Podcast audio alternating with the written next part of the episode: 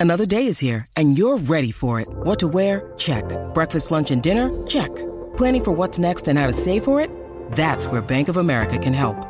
For your financial to-dos, Bank of America has experts ready to help get you closer to your goals. Get started at one of our local financial centers or 24-7 in our mobile banking app. Find a location near you at bankofamerica.com slash talk to us.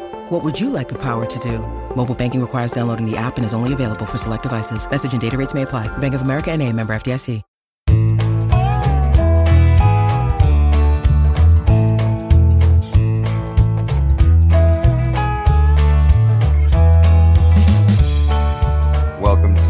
Hall of Fame edition of the Cleveland Baseball Talk podcast. I'm Joe Noga, joined as always by Paul Hoynes, our tribe beat writer. Paul, good to talk to you. And uh, it was it was a good day for the Hall of Fame. I I think just from looking at the election and the results, the voting from the the Baseball Writers Association of America, I think they got it right. Four guys go in on the, the BBWAA ballot, joining Harold Baines and Lee Smith, who were uh, selected earlier uh, at, at the winter meetings by the Modern Day Committee. Mike Mussina, Roy Halladay, Edgar Martinez, and uh, shoe in the first unanimous vote getter, Mariano Rivera. They they got it right. Yeah, definitely. I think it was a good class. You know, um, Mussina was you know a little maybe a borderline guy, but uh, if you go back, he won 270 games. I think that surprised some people, and uh, I know wins have been devalued, but uh, you know, considering in the ball where the ballparks he pitched in in the AL East when you know it was still a it was a very good division. I think you got to give him uh, you know his props. You know, Roy Halladay, two-time Cy Young winner, two two shut uh, two perfect. I mean, not two two no hitters. Uh, Edgar Martinez, kind of the uh, the kind of the measuring stick of all DHs, and of course uh, Mariano Rivera. I mean, uh, 652 saves, 42 saves in the postseason. I mean, if you know, it's it is weird that you you you know you go back to baseball history, Joe, and you know Babe Ruth and Ty Cobb and Ted Williams and Joe DiMaggio, all those guys. You know, the the heroes of this game. They don't come close to getting hundred percent of the vote. And uh, a closer, you know, a closer that there's only like eight closers in the Hall of Fame, mm-hmm. guys that have been shut out and uh, kind of, you know, everybody kind of gives him the uh, the, uh, the, the the weird eye, the you know the, the sideways glance when they try to get into the Hall of Fame because they only pitch one or two innings, at least the modern day closers. And he's he's the guy that that, does the clean sweep. So you know you never know. Well, five rings and playing for the Yankees definitely helps. And uh, I, I think the question with Rivera wasn't was he going to be in, was he going to be a first ballot guy. It was the question was was he going to get the 100% of the vote? Would there be that one Boston or Baltimore writer out there, you know, some old guy who harbors some sort of just uh, you know whatever and and just holds on to it and doesn't vote in the, in, on the first ballot? Uh, I, I, think the uh, the the open ballots and the the open uh, just the the ability for writers to to put their their votes out there and let everybody know. I think that sort of played into him getting a hundred percent of the vote. That wasn't the case back when right uh, the guys that you're talking about were were elected. So, uh, yeah, all that as far as the voting goes, uh, great and all that, but you know these guys are the the outcasts like you you wrote in your story they're the the outcasts the outsiders uh you know baseball's forgotten children the the closers and the the, the dhs and now we've got two of each going into the hall of fame this year yeah and that's uh it's it's an interesting uh just to come to look at it. You know dhs you know part-time player no d you know they don't play defense. Uh closers you know one inning kind of stars. I mean guys like goose gossage and those guys that are in you know did more than that. They were starters. And they also you know did the uh, old school saves, two innings, three innings, but you know not the modern day closers are uh, you know pr- pretty much one inning guys, and and uh, you know uh, R- Rivera was you know was kind of that. It's only, but in the off, but in the postseason, he was a two inning, three two inning closer with Joe right. Torre with the Yankees. I mean, Joe Torre didn't mess around when when in the postseason with with Rivera. Well, uh, uh, who who were the uh, who were the snubs? Who do you think uh, didn't get in? Uh, I know uh, we were just talking about uh, Fred McGriff, uh, who who might have better numbers across the board than Edgar Martinez uh, hitting, and and and he actually played a, a position uh, and and you know won championships, and uh, here he is on the outside looking in after ten years on the ballot. Yeah, he drops off now, and uh, 493 home runs. You know, Edgar only hit just over 300 home runs. You know, and uh, so it's it's interesting that you know you see people you know looking more at quality, the quality of the player instead of his counting numbers, just the hardcore stats. But McGriff, you know, definitely, uh, you know, you feel bad for him to to see him drop off the ballot and not really have a chance. I mean, this guy never. I don't think he ever got close to fifty percent of the vote. And uh, uh, I think uh, you know, you know, it's, it's. I think there's a school of thought out there that says, uh, you know, since Martinez played his full career, like 18 years in Seattle, he had the kind of a better uh, PR machine behind him. He had a better recognition factor. You know, McGriff, I know he had his good years with Atlanta, but he bounced around a lot, and uh, maybe that hurt him a little. But uh, I don't think it should have. And like we were saying before, Joe, I think uh, you know the modern day era committee or one of the offshoots of the Veterans Committee. I think he's a prime candidate to get in. Yeah, definitely. Uh, I, I, think it, has got to be what three or four years before that cycle comes around again, where the modern modern day era players, uh, guys like Albert Belle and who were, were contemporaries of of Fred McGriff, uh, McGriff will be in. He'll be a, a candidate for that class uh, in three years.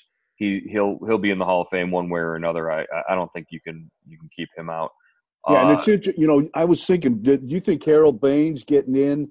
lowers the standard for DHs? Well, I, I, I mean, you wrote about how uh, there might be, might have been sort of an inside job with Reinsdorf yeah. and La Russa um, being on the committee that that elected him. As far as I think you need more DHs. I think you need to expand and, and allow for more of these guys to be in. So it's it's a good thing. Whether whether or not Harold Baines is the guy to to make that push is is one you know thing you can debate. But uh, the fact that the the committee vote was released uh, a month before, almost a month before uh, the ballots were due, definitely had some sort of influence. I mean, you saw Edgar Martinez make a 15% jump in votes once Harold Baines was elected. Right. Basically, the writers were saying, "Hey, if the committee's going to put in Harold Baines, then then Edgar Martinez definitely gets in because yeah, Edgar think- Martinez, you know, is is a superior DH." Right. I think that's a good point, and uh, you know, I don't know how it influenced the vote. That might be something. Uh, you know, uh, I don't know. Baseball has to look at, or the BBWA has to look at. It's it's it's kind of a a, a, a timing device. You know, where where even uh, McGriff went up, in, you know, in percentage. This being his last year, so. Um, you know, so that's that's interesting. That's that's I didn't think about that, but you know, obviously there's an inf- you know everything influences everything else. Well, and, and that brings us to uh, you know the uh, sort of our guy, the Cleveland a- angle on this. Uh, Omar Vizquel, uh, in his second year of eligibility, made a significant gain in in votes. He he jumped up. I believe he was at 37% of the vote last year. Uh, this year he's at 42.8, so almost 43% of the vote. Uh, he, he, that's a, a 182 total ballots he was named on in his second year. Uh, that bodes well for him for for next year and beyond. Uh, particularly looking at the the class of guys coming up next year uh, in their first year of eligibility, and the the number of guys who are close to dropping off in the next in the next few years. Uh, Omar is going to have a real chance if he maintains that same sort of growth in his voting percentage over the next couple of years.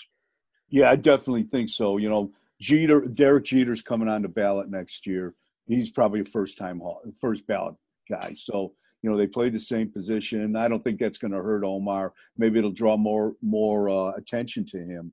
And you know, like you were saying, the, the steroid guys, Bonds and and Clemens have uh, you know they have three years left. So you know, th- uh, so I think you know this is going to be a grind for Omar. I don't think he's going to make it in the next two or three years. I think he's probably going to have to go to, the, to his eighth, seventh, eighth, ninth, tenth year.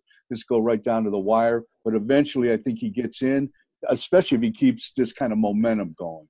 You know, I think it's, I you know, I, I kind of you know, he, he, reminds me of the Trammell case almost. Mm-hmm. You know, Trammell, but Trammell didn't even get this kind of recognition. He never got uh, forty uh, percent of the vote until his fifteenth and final year on, on, the BBWA ballot, and he did. You know, he didn't make it.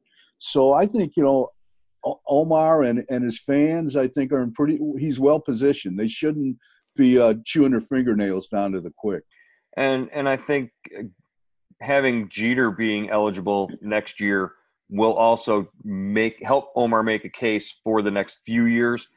Just in that, you know, the reason Derek Jeter didn't win, uh, you know, several any Gold Gloves in that time was Omar was winning eleven consecutive Gold Gloves uh, when when Jeter was basically playing at the height of his game. Uh, these are they're they're you know if Derek Jeter was the offense, Omar was the defense during that time. So uh, you know the case could be made the case could be made they should both go in, in the same year, but uh, you know, I I don't have a vote so yet, so we'll, see. Yeah. Uh, it, it, as what would it mean uh, for for could you imagine the party that he would be throwing that that would be thrown for Omar uh, if he you know eventually gets elected and, and, when he gets elected when he gets that call uh, there's got to be some sort of salsa band playing somewhere definitely i think it would be it, it would be great to you know, I just remember how how fired up he was when he got into the Indians Hall of Fame a couple years ago. Kind of danced in from center field and and you know got his green his uh, Indians Hall of Fame jacket and just gave a great speech and uh, he's so full of life. And uh, I I would I was thinking, you know. Um, what if he's a big league manager when when he gets the call because that's his that's his next goal mm-hmm. and i think that would be that would really be appropriate you know if the if the two came at the same time. But I, one way or the other, I think he gets in. And you know, I know, uh, you know, some people, you know, he doesn't grade out well with the advanced stats, but this is a guy I think you had to watch and you had to, you know, he you had to watch him every day, and he just did stuff every day that you never saw any any shortstop do before, and he never looked like Joe. He never looked like he he he he, he a play a ball was hit to him that he and it did something that he didn't expect it to do. He mm-hmm. seemed like he'd seen every kind of ground ball that was ever hit to him, knew exactly what to do with it. Didn't have the greatest arm, but had a great release, quick release, uh, and just had so much fun. And and and you know, I know he ends up with you know 2,800 hits. You know, people look at as he played like 24, 25 years. But you know, I don't think longevity should hurt hurt a guy in this case. Right. No, that, that should be a, a plus. Yeah. And, uh, you know, guys with ten plus uh, Gold Gloves and twenty eight hundred hits, uh, or 20, 2,700 hits. I think uh, Roberto Clemente and Willie Mays are are the, are the only other ones. Yeah, well, are Hall of Famers. Well, Clemente, Clemente his last hit was his 3000th hit of his career. right. You know, he, he, jumped on the plane and uh, unfortunately right. what I'm saying is at least 2,700 yeah, hits and right, 10 Gold right. Gloves. The, you know, those are the only three. So, uh, you know, Omar's definitely got a case there. Uh, Omar never seemed to be late to a ground ball. You know, yeah. he always, he, if anything, he was early. And I remember watching, you know, slow mo replays of balls taking bad hops and just watching him make adjustments in in, in instance where you know he never looked fooled on a ball like you said so yeah. uh, what he did I, think because we saw him so much and we saw him every day play i, I think it's it's like other people don't realize how amazing he was defensively at shortstop and, yeah. and to me that that just blows away any other offensive argument and, and then you look if he had played you know one more uh, you know, full season at his peak, maybe maybe if he doesn't get slid into a shortstop and, and miss a half a year with yeah. a, a, knee injury, you know, I'm not saying 123 hits is, is, is he's going to get all, all at once, but you know, here or there, I, yeah, I he could have got 3,000 and he's yeah. and he's easily there.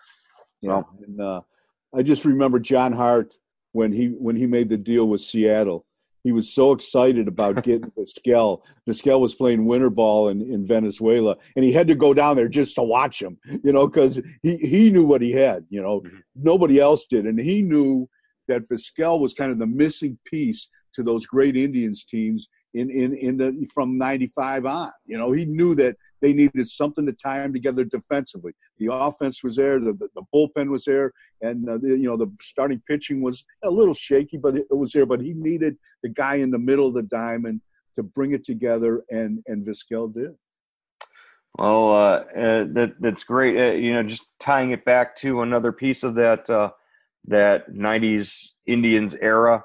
Uh, Sandy Alomar uh, this week announced by the Greater Cleveland Sports Commission will receive the Lifetime Achievement Award at this year's Greater Cleveland Sports Awards coming up, I, I believe, next in the next couple weeks. it's the February sixth, February sixth after the Super Bowl. Um, uh, Alomar, he's only what fifty some years old, uh, getting a lifetime achievement award. But uh, you know, this is a guy who, for thirty years, has been Mister Indian since he came to the Indians in a trade from uh, San Diego, uh, and then came in as and won Rookie of the Year. Cleveland has just loved Sandy Alomar Jr. Just a just a great guy, Joe. It's Same, it never changed. He um, you know he's he's he's i just you know he's just he's just like you're right you know certain players are are, are associated with certain teams and i think uh, you know sandy and kenny lofton and that and then carlos are always going to be linked to the indians. And and sandy especially because he stayed. He's he's he's coached here. He, you know he, he played 11 years here. He went to six all-star games here. You know i mean he, he won he was an all-star game mvp here in 97 uh, you know, just uh, you know, he's he he is a part of Cleveland, and and he loves it here. He really does. He's had chances to leave to go coach somewhere else, and he hasn't. You know, he's he's he's you know he, he was he was in he was in the Mets bullpen coach. Uh, Manny Acta brought him back here to Cleveland, and he's been. I think he's he's a, he's been a fixture here ever since, and that's just on top of his playing career. Well, and you, you think about those great 90s teams that he was on with the Indians.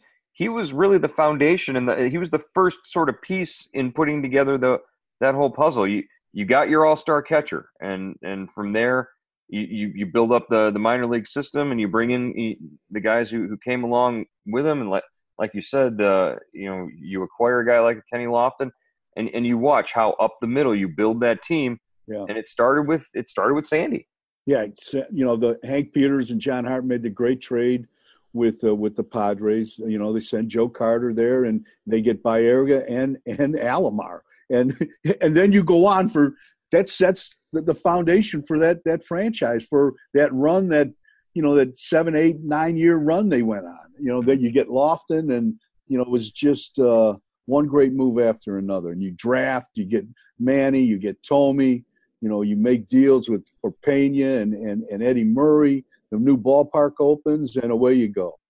So uh, Alomar is going to get this lifetime achievement award. He's also involved with uh, the VeloSano uh, bicycle uh, fun, uh, fundraising thing for the, the the I believe it's the Cleveland Clinic uh, cancer research. Uh, he, he's an avid avid cyclist, something he really enjoys. Uh, so it's not just uh, it, it, sort of uh, an on the field award. It, it's more also uh, involvement in the community. He's going to be the the sixth former Indians player or executive or broadcaster or whatever to to receive this honor. Yeah, it's really it's it's it's it's fitting, and it was a good call. I wasn't thinking about that, but when I saw the announcement, I read your story. I, I, I really felt good inside. I thought that was that was a great call by uh, the committee, whoever makes those choices to uh, to honor people. And uh, Sandy deserves it. Sandy looks better now than when he played. I mean, he looks in better shape now from doing all the the, the cycling than, than when he was catching, you know, 100 120 games a year. Well, a, a major league catch for for a guy as as as big and as tall as Sandy is, I, that that was the that was the thing that always struck me. You know, catchers are usually the the the, the stocky, shorter guys, like the mud turtles. Yeah, yeah, yeah. Sandy was just this big dude, and and to be able to throw out guys from his knees, uh, the the big frame that he had, and the quickness that he showed. Uh, the play that I'll always remember from him was the one where he he caught the foul ball. I, I believe it was against the Reds. I'm not sure he caught the foul ball at, at Jacobs Field, uh, diving over the the fence the, the, at, the, at the backstop, and he sort of right. over the fence and got his shin guard hooked on it, and it was uh, he was it, hanging upside down. The fans right. caught him, but yeah. it was it the the timing of the catch was what was amazing because that ball was coming down in the dugout in the dugout suite, and he caught it on the way down. That was uh, impressive. Uh, yeah, I think that was the greatest catch. Yeah, I think Ronnie Kuntz maybe had the, the shot of that. The the the, the UPI uh, the photographer. Uh, possible, I'm pretty yeah. Sure that's in the Hall of Fame. That was that was a great photo. That was a great picture.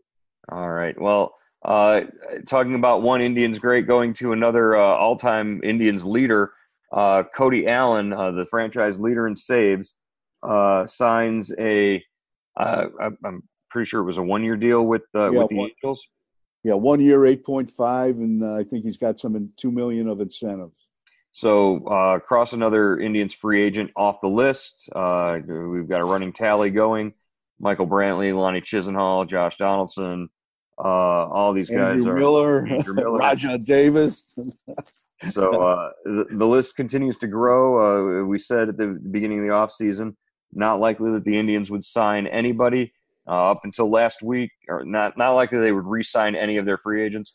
Up until last week, we were thinking, hey, maybe maybe Cody Allen comes down in price and, and they make a deal where they work something out. Uh, not the case. Yeah, I, I, was, you know, I thought that he was a missing piece, Joe. I thought he would have been a great setup guy uh, for uh, Brad Hand, or you know, or Tito could have used them both to flip flop them like he like he's done in the past. And you know, this is a guy that that that took a pay cut. He made ten point five five, about ten point five million last year, uh, and uh, I, I thought a one year deal would be a great, a great, a great, you know, uh, just, you know, this was, I thought this was a guy the Indians could have gone after. And uh, I'm surprised they didn't. I guess it's, it's just a matter, it was simply a matter of money. Or maybe they don't think, uh, you know, Cody had struggled a little bit last year. So maybe, I don't know if they think he lost something, but I thought that that's just what they needed in the bullpen a veteran guy that a versatile guy, a guy that puts the team first, that'll pitch in any role. And you know, but you know, a lot of things have strange things have happened in this postseason. Asdrubal Texas signs Asdrubal Cabrera, Cabrera a couple days ago for 3.5 million.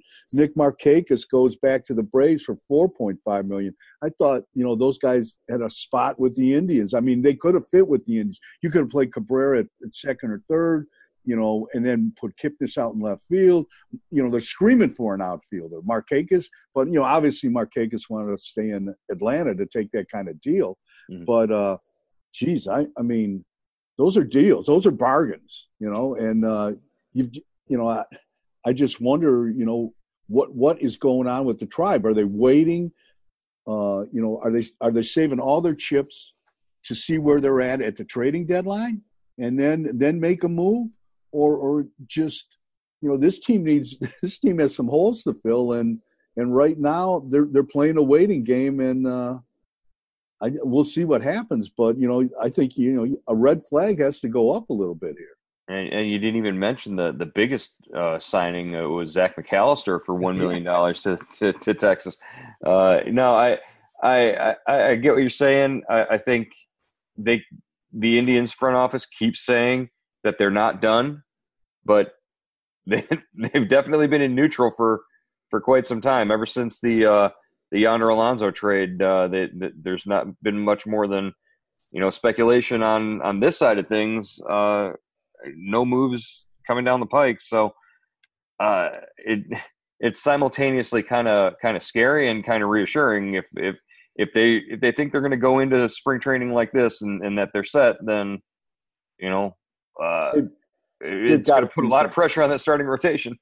Yeah, they're, they'll do they'll they'll they'll make some moves, but I I just you know I was thinking you know you look at who's left on the board free agent wise, and you know you're thinking you know this guy could fit here, this guy could fit there, uh, but you know the it seems like the only way they're going to make a significant move it is with a trade, and uh, you know that that would you know they can you know they can make the money work then. They don't have to add money to the payroll. And that's the it looks like that's where they're at right now. And uh, you know story came out last week about how the the players and the agents are are sort of upset again at the the slow nature of uh of free agency see this year. Uh signings have been going slowly. The it, particularly this the the market for Machado and Harper is, you know, there's been no progress over the last couple of weeks. Everything's been slow. Uh, is this again a, a, case like it was last year? Are, are we going to see that refugee camp uh, during yeah um, uh, during spring training where where all the uh, the, all the lost the boys are down yeah, all the in, uh, free agents. Yes, yeah, they're down. They're down in the, the tip of Florida working out, the southern oh. tip of Florida working out. I mean, that's where Melky was last year, right. and, right. and Napoli. They were all down there. So uh, yeah, I think uh, I think there, there's some tensions are growing, Joe. I think uh, you know there, there's always you know that talk of uh, collusion is right below the surface uh, regarding situations like this. I, I also think that the uh, the time frame on on the whole free agent signing period has changed a little bit. It's been pushed back. You know, I think there's probably room. There's probably a point where you can argue for having some kind of deadline here. You know, some kind of deadline for trades or free agents. You know, let's get it done. You know, you can. Uh, you know you, you can set your roster a little sooner you can sell your tickets a little faster mm-hmm. you know if, and uh, you can uh, you know you can you just know what you have you have a better idea of what you have the player and the team you know and uh, but you know right now it's definitely in in the owner's favor you know they can wait these guys out these guys got to know they have to be in camp the, you know the price goes down every day and and with machado and and and, and harper i think there's always going to be like uh, big name elite players out there that mm-hmm. are going to take their time. And I don't think, and you know, unfortunately, that sometimes that sets the market. And you, everybody's you got to wait for those guys to go be, before anybody else signs. But there's, I don't think there's a you know a deadline would would take that away. A deadline right. would would would you know bring the whole thing to a to a conclusion. Right and, just not let it be, you know, the Chinese water torture here. Right, and like you're saying, uh, having a deadline, the only not having a deadline, the only teams that really hurts are the mid and small market teams that, like you said, they can't go out and sell their their star players that they don't have, you know, or that right. they, they haven't signed, or that uh, you, even just being able to bring in uh, a, a mid level free agent that could generate some sort of excitement for a a Kansas City or you know any any number of the an, an Oakland or any one of those small market teams, it, it would help. But you know the the big the big market teams, the Boston's and the New Yorks, they don't care about any of that. So yeah, they, there's there's no pressure for them to to set an arbitrary deadline that that they could care less about. So, yeah, yeah, it's starting to get down to uh, you know spring training. Spring, it's like it's spring training is what February 12th. Pitch pitchers and catchers report to Goodyear, Arizona, and uh, that's coming fast. Once it gets to, you know, the calendar hits January first, Joe, it, it starts flying by, man. It's, it's Ho- like. Hoynsie, when's your report day? When when is you when do you I'm, report? I'm leaving the February 12th, so there you go. So we'll see. We'll go down there early and then come back home and then come back, go down late. So we'll see how it goes. Well, we're looking forward to it. Uh, again, we'll uh, we'll be following uh, all the developments uh, in the next week here. Uh, starting to get our, our, our, ducks in a row for, for spring training and our coverage as we move forward. Uh, good to talk to you again, Paul. We'll, uh, we'll talk to you again next week. All right, Joe. Thanks, man.